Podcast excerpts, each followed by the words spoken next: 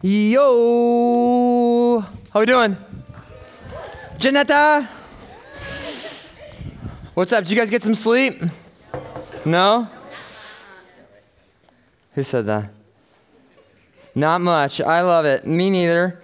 Not a whole lot. Now, how many of you guys are in the junior in high school? Anybody? I'll tell you about my life when I was a junior in high school. It would be fair to say that it was not my prime.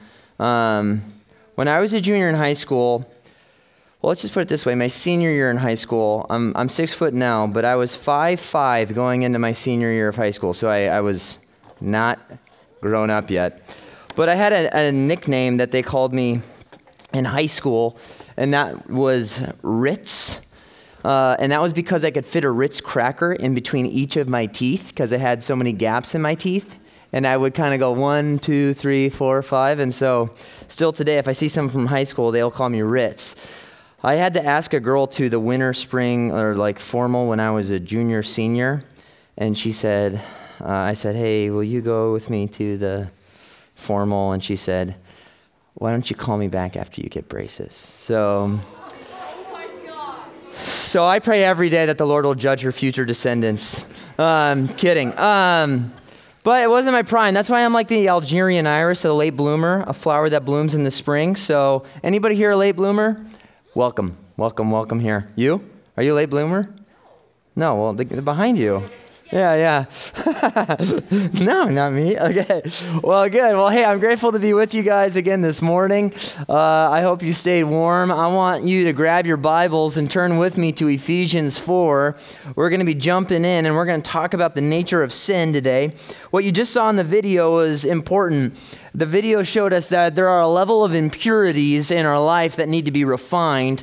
And that is revelatory of the nature of sin, but we're going to go even one step further and talk about sin at its core, which is who we are. But today, I want to make this really easy for you and hopefully easy for me as I teach. I want to talk to you about five realities regarding sin, five realities regarding sin. And we're really going to anchor our time in Ephesians 4, where we left off yesterday, where Paul is writing a letter to the Ephesian church. It's a real church at uh, modern day Turkey.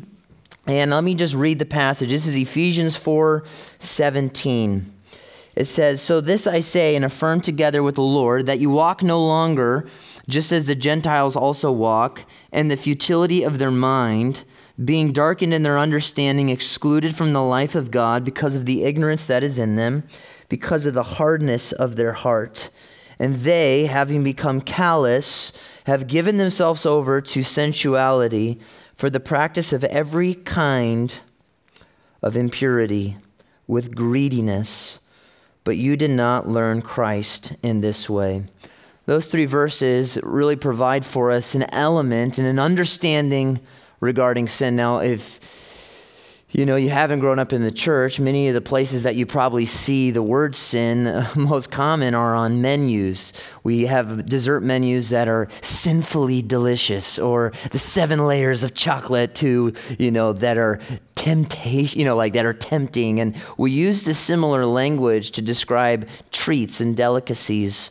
But when the Bible talks about sin, this is a life and death matter. So we need to make sure we understand five realities about sin in the passage that we just read. The first reality is that sin blinds us. If you're a note taker, sin blinds us from thinking rightly. From thinking rightly. Look at verse 17. It says, So this I say and affirm together with the Lord that you walk no longer just as the Gentiles also walk.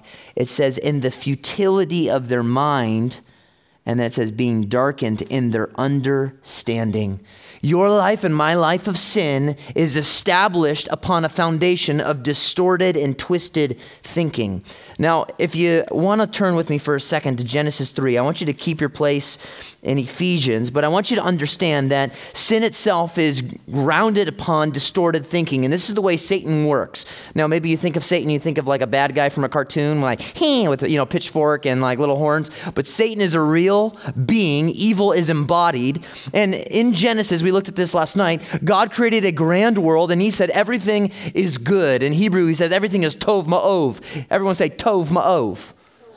Tov Me'od means everything was very good. And God said to Adam and Eve in Genesis 2 and verse 15, it says, The Lord God took the man and put him in the Garden of Eden to cultivate it. And the Lord God commanded the man, saying, From any tree of the garden you may eat freely, but from the tree of the knowledge of good and evil you shall not eat.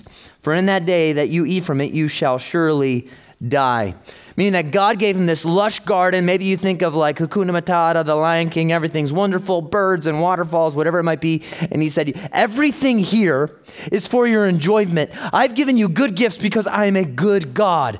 Go, subdue creation, name the animals, be fruitful and multiply, have lots of babies. And from the one tree you may not eat the tree of the knowledge of good and evil. But here's how sin works, and here's how Satan works in your life.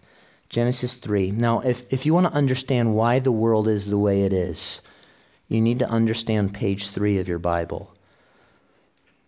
This is not just some story, this is an analogy. This is the reason things are the way they are. In Genesis 3, it says, Now the serpent was more crafty, verse 1, than any beast of the field which the Lord God had made. And he said to the woman, Indeed, has God said, You shall not eat from any tree of the garden? Here's the way Satan works.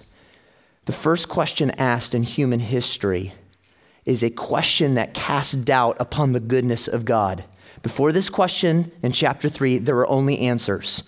But the first question asked in human history is a question that suggests that God is limiting that he's a killjoy, a cosmic killjoy. He's not after your enjoyment, he's not for your good, he's narrow. And has God really said, You shall not eat of any tree of the garden? Now, did God say they can't eat from any tree of the garden? What's the answer? No. God had said you cannot eat from how many trees in the garden? One. But the way Satan works is he wants you to think God is restrictive, he's narrow, he's no fun and he's not after your joy. So Satan doesn't deny everything God says. What he does is twist what God says. And watch how Eve becomes now twisted in their, her thinking. This is the way sin works. She responds and says, The woman said to the serpent, verse 2 From the fruit of the trees of the garden we actually can eat. But from the fruit of the tree which is in the middle of the garden, God has said, You shall not eat from it or what? What is it? Touch it or you will die. Did God say they can't touch the tree? No. But Eve is already adding restrictions to what God had said. Because sin blinds you from thinking rightly. She's already bought into the lie of the serpent. Yeah, God is cosmic killjoy. He's not after my good. Not only can I not eat from it, I can't even touch it. Maybe I can't even look at it. And Satan comes and responds and says, The serpent said to the woman, You surely shall not die. For God knows that in the day you eat from it, your eyes will be opened, and you will be like God, knowing good and evil. What sin does is it blinds you from thinking rightly. It makes God seem a certain way and now, what we see in Genesis is that sin will now enter the human race, and everyone will be affected because it'll say, When the woman saw that the tree was good for food, and that it was a delight to the eyes, and the tree was desirable to make one wise, she take from its fruit and ate, and she gave to her husband with her, and he ate. Then the eyes of both of them were opened, and they knew that they were naked, and sewed fig leaves together and made themselves loin coverings. This is a tragedy we now live in a corrupted world because sin, that one sin, ushered in sin for all of humanity. And now everyone is born into sin. But in our corrupted world, that is most evident with our corrupted level of thinking. In Romans 1, it says that God has given us over to corrupted thinking. In Titus 3, it says that you too, before these people were saved, it says that you too were foolish, disobedient, and deceived in your minds. The word in Greek to describe those who are deceived in their minds is the same word used by Plato to describe a wandering star with no fixed anchor. Because apart from Christ, the person right now going through life is like a wandering star. They're easy prey for false teaching, they're easy prey for their own deception. They are corrupted in their thinking. You might be smart and you might be academic. You might want to go to an Ivy League school, but even the academic thinking of our world is blinded because it's not necessarily conjoined to the revelation of who God is. And that's why 2 Timothy 3 7 says that you could always be learning and never come to a knowledge of the truth. Because who pushes sin today? Who's the most progressive people in the world? The brightest minds at Ivy League schools because it doesn't mean that you have to be, doesn't mean that you're not intelligent in the world's eyes.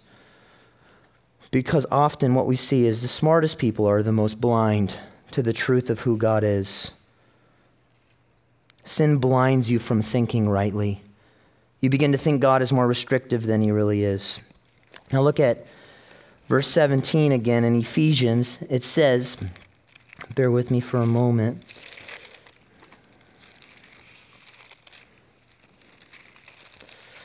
It says that you too, being darkened in their understanding, and then verse 18 says, excluded from the life of God because of the ignorance that is in them. The second reality about sin is that sin alienates us from the life of God. Paul says that our sin excluded us from the life of God. Back in Genesis 3, it says that when Adam and Eve heard the sound of the Lord God walking in the garden in the cool of the day, they hid themselves from God and they covered themselves in the trees. And God comes and asks them, Where are you? Now, when God asks questions in the Bible, it's not because he needs to know answers, it's because he's trying to press a truth home upon our conscience. When the scripture says, What sin is in your life? that no one else knows about but God. It's not because God doesn't know every nook and cranny of your hidden heart, it's because He wants to press questions home upon your conscience. And so God comes to them and says, Where are you, Adam and Eve? And they're running from God. The great tragedy of what happens in the Bible is that man who was created by God and for God and was created on purpose that they might dwell with God is now running from his presence.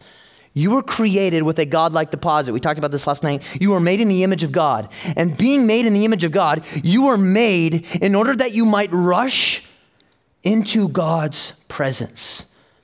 But now that you are born into sin, you are now someone who is alien, alienated and excluded from God's presence.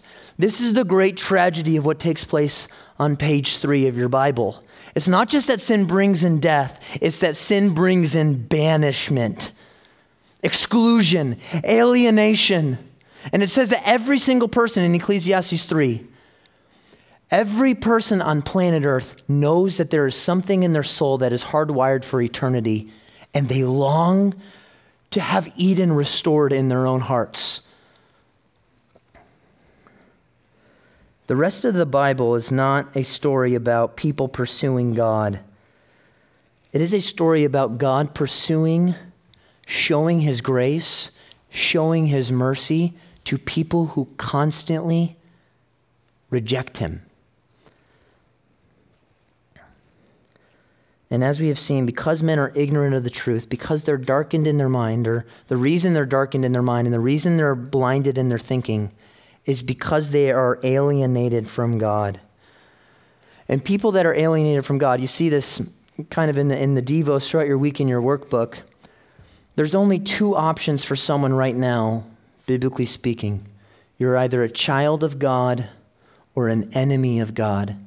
Because apart from a Savior, what the Bible teaches is that everyone who is born in their sin is alienated from Him. Now you might go, man, this is heavy for a Saturday morning. Well, I want you to understand why we need a Savior. Because you can never mean what you sing until you understand the nature of sin. Never. You will never sing with an honest heart, Amazing grace, how sweet the sound. What's that next line? That saved a what? Wretch. Grace will never be amazing to you unless you believe you're a wretch. And you'll never believe you're a wretch until you understand your fallen condition. And you'll never understand your fallen condition until you understand, biblically speaking, what the Bible says about sin. Sin is a disdain for God's authority, it's a dismissal of God's rule, and it is a rejection of God's person. So sin blinds us from thinking rightly. Secondly, sin alienates us from God. And third, in Ephesians 4, sin makes man morally insensitive. Look at back at verse 18. It says, being darkened in their understanding, excluded from the life of God, because of the ignorance that is in them, because of the hardness of their heart. And watch this, and they, having become callous, have given themselves over. We'll stop there. It says that they have become callous. Now, when I was in junior high, I wanted to learn guitar because there was a band DC Talk at the time. Uh, ahead of your time, counselors? Anybody? Okay. I just I went to my guitar teacher and he said, "Why do you want to learn guitar?" And I said, "I need to know how to play Jesus Freak and what if I stumble?" So I went there and he looked at my fingers and he was a Romanian guy and he looked at me and said, "You're you have baby fingers. You need to grow calluses on your finger." Calluses when you're learning guitar are what makes the sting of the string no longer, you don't feel it anymore. I remember when I was learning guitar, it's like my fingers would bleed and be like, ah, anything to play the song. But now I have calluses on the bed of my finger, right? That make me no longer really vulnerable or really feel the sting of the string at all. What the Bible says about sin is that the person that continues to live in sin, it's that their hearts become so callous that they no longer feel any guilt upon their conscience. There's no sting of this is wrong, this is wrong, I shouldn't be doing this. It's that their hearts become callous and even numb to what they are doing. You are made to feel guilty when you sin. You're made to feel guilty. God has given every single person, it says in Romans 2:15, that God has hardwired something on your heart, and it's His moral law, which means that when you sin, you're supposed to feel there's something not right about this, which is why even I travel almost every week when I sit down on a plane next to an atheist and I ask them a question. You know, they say, oh, I'm an atheist. And I say, Well, what do you do with your guilt? And they, I don't know. Because if there's no God, you should never feel any guilt because there should be no standard by which you're judging or measuring yourself. But within every heart, even an atheist heart, there's an understanding I've sinned, I've done wrong, I've not lived a perfect life. I've looked at pornography, or I've divorced my wife, or I've yelled at my kids, and there's a sting there. But the way sin functions is that you begin to sin so much and so much, it's like this hardening upon your own conscience where the radar that used to say, ah, I'm wrong, I'm wrong, I'm wrong, is no longer there. Your conscience is a God given gift to you to tell you, I'm not right. But Paul says in Ephesians 4, people become hardened in their conscience. Maybe you remember something right now where years ago you almost used to shake when you would do something you knew was wrong. And now it's just another Tuesday. That's what Paul says sin does to you. It hardens your conscience. I was on an, a radio interview a few months ago, and it was a debate, kind of panel discussion between two guys that had grown up in the church, and specifically that were pastors' kids. And um, they set me up on this three hour moderated discussion with another guy. His name was Johnny. And they wanted to have me as a pastor's kid, and he's a pastor's kid who has deconstructed. He's walked away from the faith, and he no longer uh, says he's a Christian. He, he says, I, I just don't, I didn't want to follow that anymore. But I asked him about right or wrong, and he goes, I don't believe there's a right or wrong because I'm an atheist now.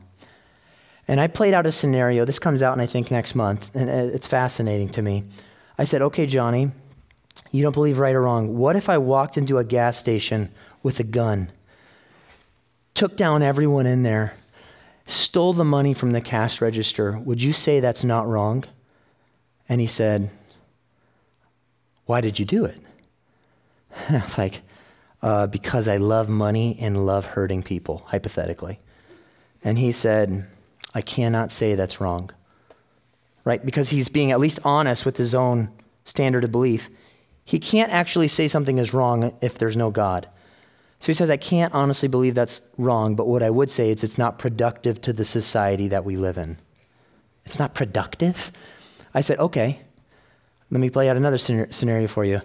And you can watch this, I think, next month. I said, let's get, say I get in a van. I see a bunch of people I don't like. Pedal to the metal, plow them over. Is that wrong, Johnny? And he looks at me and says, I can't say it's wrong. Why did you do it? Because I hate Mondays. And he said, I can't say it's wrong. I would say it's not productive to the society that we live in. And it sounds funny to you, but just to let you know, that's the most honest answer from someone who doesn't believe in God.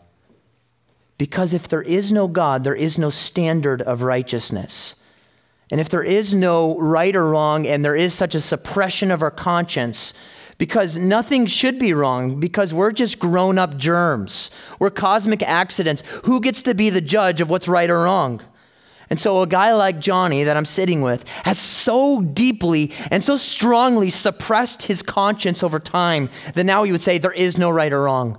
But you are made in such a way with a godlike deposit that when you sin, you feel the sting of it. Or maybe you used to feel the sting of it, but now it's just normal. But Paul says here that men have become callous it says having become callous. And in the original language, it's a present progressive reality, meaning that people who continue to live this way, it's just like they keep on adding shield over shield over shield to their conscience, that you would no longer even be, be able to penetrate how deeply fortified their conscience has become. It's so numb. The longer people live in sin, the more comfortable they are with their sin, and the, the harder it is for them to recognize they need to be recrafted, to be remade. Number four, fourth reality about sin, look with me at Ephesians. Verse 19, it says, Having become callous, they have given themselves over to sensuality for the practice of every kind of impurity with greediness. The fourth reality about sin is that sin is destructive. Now, here's a plastic knife. I got this from Luke. Maybe you're familiar with how the native Inuits hunt in northern Canada and Alaska. They share their home with the apex predator, the wolf. Now, the way that the native Inuits hunt these giant wolf is they do so with the wolf's weakness in mind. So, what they do is they take a blade, they dip it in blood, and freeze it. They dip it in blood and freeze it. They dip it in blood and freeze it, and they do this seven times over so that the blade is completely concealed by a thick layer of blood that is frozen on the blade. What they'll do then is they'll take that massive blade, the blade itself being this large, and they'll stick it blade up in the snow. And they'll do so at night, and the wolves will smell that blood from miles away at night. And they'll howl and they'll run and they'll rush to the blade. And because their desire for blood is so strong, they'll lick and they'll lick and they'll lick at the blade. And over time, they'll lose sight of the reality that the blood that they are licking on the blade is not the frozen blood, but their own blood as they lacerate their tongue against the keen edge of the blade that is now exposed. Some of them will recognize what they're doing, but they love their their lust for, for blood so much that they just go and they go and they go. Some of them realize it, but it's too late. And when one elderly Inuit hunter returns in the morning, he'll find a pack of wolves dead around a single blade because they cannibalized themselves.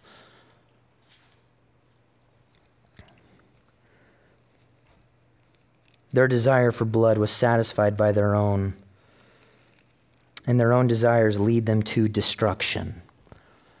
Sin is destructive. And Paul says people give themselves over to their sin.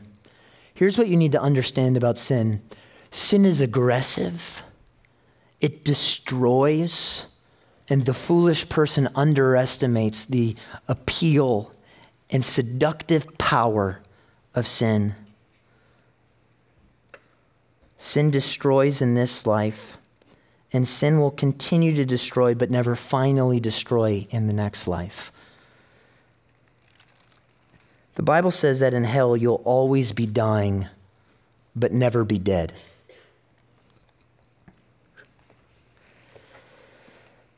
The end is punishment in hell. Want, can we talk about hell for a second? Um, I don't know the church context you grew up in, but would you listen to me on, on I want to just answer maybe your questions about hell for a second. The most unloving thing anyone could ever tell you is that God doesn't punish sin. It could be disguised as care and concern, but someone who truly cares for you will not disguise or conceal a reality in the Bible that is impossible to ignore. This uh, obviously feels heavier, but you have to understand this that some people are on a mission to magnify the love of God because they don't want you to be afraid of God in one sense. So, in order to magnify his love, they erase or diminish his justice and that he punishes sin. But whatever your view of God is, it's an inaccurate view if it doesn't withhold a category where God hates sin, punishes sin.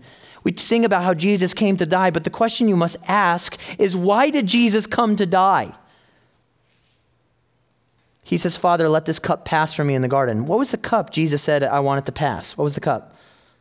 It was the cup of God's wrath the full measure of God's wrath. You understand that what Jesus bore on the cross for you, if you're a Christian, was the full outpouring of the wrath of God for all sin, for all of those who would believe.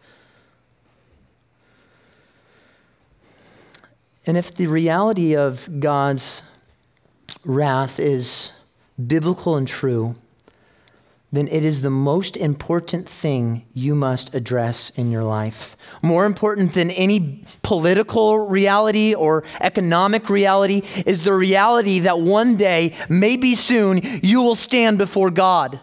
And you will go to either one place or another, and that is heaven or hell.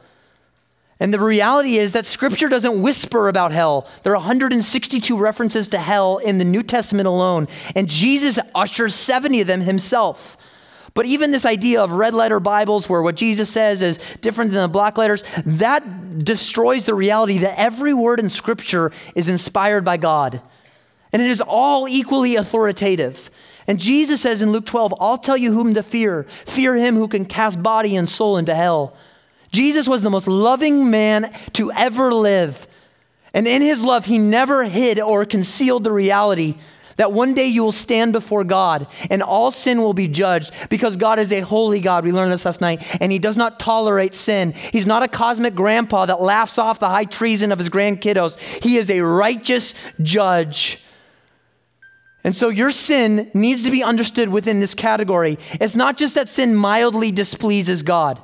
It says in Psalm 7 the Lord hates unrighteousness. And then we say, well, God loves the sin, or God hates the sin, but not the sinner. Well, I don't know because it's not just sin that's punished for eternity, it's sinners that are punished for all of eternity. And so, what you and I need is an answer to our problem. They may go heavy for a Saturday morning, but you understand that no one cries out for a Savior until they realize their lostness. Grace is not amazing to people that think they don't really need it. The fifth reality about sin is sin is not just what we do, it's who we are. Now, last night, remember I talked about that movie, The Princess Bride, right? In The Princess Bride, you remember Prince Westley dies, right? And remember they go to see the guy, right, that's supposed to make him alive. What's his name? Miracle Max. And they take him to Miracle Max and they say, Hey, Prince Westley died. We need him to be alive, you know. And he goes, Ah, your friend is not, he's not dead. He's mostly dead. And then he says, Mostly dead is slightly what? Alive. And then they say, well, what do we have to do? And he said, well, slightly, if he's slightly alive, then we can help him out. But if he's all dead, then the only thing you can do is dig through his pockets for loose change. Now, what we need to understand about our condition is that many people view their life before God as one who is mostly dead, which is slightly alive. And then what God comes to do is wake us up. He gives us a cup of coffee or defibrillates our condition back to life. But what you need to understand about the nature of sin is that you are not mostly dead apart from God and your sin. You are all dead. Look back with me at Ephesians 2. Ephesians 2, verse 1, and it says, And you were what? Talk to me. Dead in your trespasses and sins, in which you formerly walked according to the course of this world, according to the prince of the power of the air of the spirit that is now working in the sons of disobedience. Among them, we too all formerly lived in the lust of our flesh, indulging the desires of the flesh and of the mind. And then watch this, and were by nature children of wrath. Meaning that's the only thing we deserved was the wrath of God, even as the rest. Anybody, who's the tallest person in here? Anybody think that they're probably, anybody like six five? How tall are you? Well, how tall? Six three. Okay, come here for a second. Come here, I need you. Anybody here like under, like five foot flat? Okay, come here, Knight. Come here. All right, what's your name? Daniel. Daniel, come here on stage. Who's this? Timothy? Timmy. Timmy. Okay. What's your name? Daniel. Daniel, where are you from? Uh, West Springfield. Westernfield? West Springfield. West Springfield. Okay. Wait, wait. You're Danny? Yeah. And Timmy. Okay. Now, Timmy, how tall are you? I think like five one. Five one. Okay. Now here's what you need to look at, and when we talk about sin, here's the way we often think. Uh, Danny is a six three, and so let's say in this scenario, he's a massive sinner. Okay, right? He's a big sinner, bad guy. He's uh, he, he's killed people. He's a Celtic fan. All of the worst things in the world.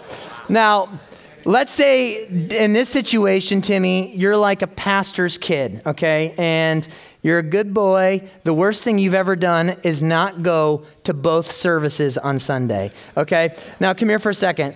I want you to understand something about God. When God looks at our sin, God's not going, whoa, Danny, big sinner. Timmy, okay, bro, I see you've tried. You've done a decent job. Let's just clean you up no, when God looks at sinners, whether that's Hitler or Mussolini or a pastor's kid, dip down for me for a second, he sees us all on the same level because your God does not grade on a curve. He is a righteous judge and not a cool professor. Meaning that when he's looking at your sin, he looks at your sin on one standard and against the standard of his perfect holiness. So he's not looking at us like big sin, little sin. He's looking at all of you as dead in your sin. All right, give it up, boys. Thank you.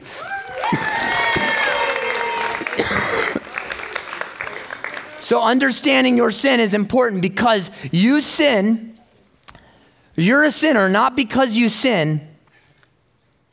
You sin because you are a sinner. Does that make sense? Meaning that barking doesn't make a dog a dog. Dogs bark because they are dogs. And the reason your life is full of sin is because in your very nature, you are a sinner. You are dead in your trespasses and sins. Jesus has a conversation with a guy named Nicodemus in John 3, and he says, All that is flesh is flesh He's saying every single person, here's what the Bible's going to teach us, is that every single person born as a descendant of Adam, which is everyone, is now has sin hardwired into their DNA. It says in Psalm 51:5 that in sin my mother conceived me. You know, Luke Bryan has a song, country song that came out, and he goes, People are basically good, and what they need is education to reform their behavior. What the Bible teaches is that you're not basically good. The Bible teaches that you are dead in your sin. And what the dead in their sin need is not a spring cleaning of their heart. What the dead in their sin need is a miracle of God in order that they might be renewed, remade, and in our theme, recrafted. Because it's nothing short of a miracle of God to take an enemy of God and transform them into a child of God. And you will always have a diluted and diminished view of the work of God until you realize that it is nothing short of a miracle.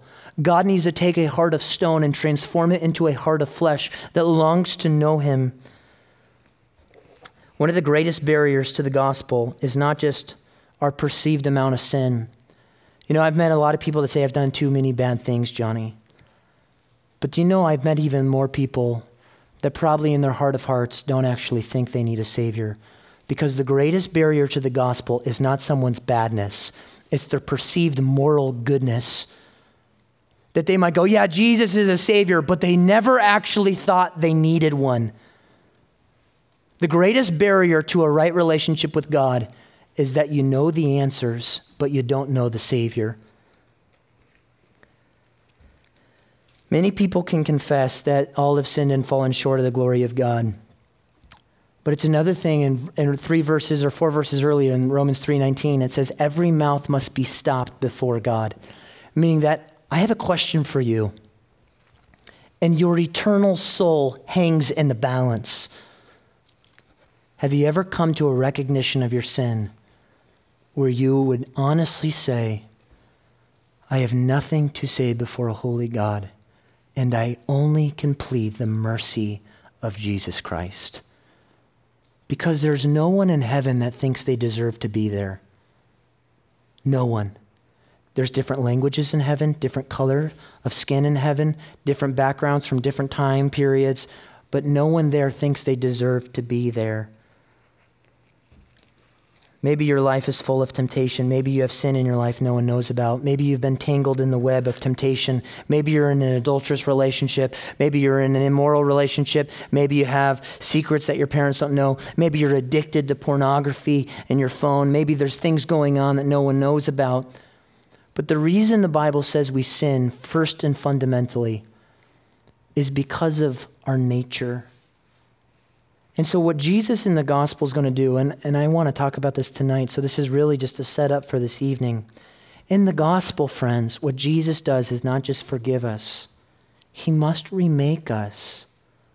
He must make us new because my heart and your heart crave sin and will always crave sin until the Savior changes us we have to be remade. That's what we saw in the video. He must take these impure materials and not just clean them, but recraft them. I mentioned last night that we live in a broken world. And the reason we live in a broken world is because it's full of broken people. The problem with the world is us. And what broken people need is a Savior maybe just the last thing I would say about sin. And, and maybe you're on this journey where you think maybe at 35 you'll give your life to the Lord when you want to have a family. Can I just tell you that sin also never satisfies in any lasting way? Sin will always make many promises but never fulfill those promises. It'll destroy your life. Maybe there's even things that you need to confess, but you, you're tempted to conceal them because you're clinging to them now. My dad used to tell me the story of in Africa, when we've both been to Africa a number of times, the hunters there hunt the monkeys in a specific way. They hang mason jars from the trees and then they put nuts inside of the mason jars, they're little mason jars. And they'll hang these from the trees, and the monkey will reach his hand inside of them like this. But when he goes to make a fist and to bring his hand out of the jar, it's too large. And they'll struggle there all night long. And in the morning or in the evening, the hunters will come and just bam them with the, just on the head because the only way that they could escape is if they let go of what they're clinging to. But they cling to it, they love it, they know destruction is coming. But instead of choosing wisdom, they cling and they grasp at it. You need to understand that sin destroys, but it also never satisfies. It'll ruin your life it only brings misery. This morning, we've talked about how inside of our hearts there's a big problem. And maybe you've gone, man, this is, this is a lot, Johnny. And I know it's a lot, but it's what's in God's word. And it's what you need to understand. And there's nothing more in this life that I would want you to be thrilled by than the love of God. And I'll talk about this this evening, but here's what you need to know for now. What Jesus does on the cross for us is he bears the full penalty for every lustful glance, every angry word, every element of bitterness and anger, all of the sin that we deserve punishment for.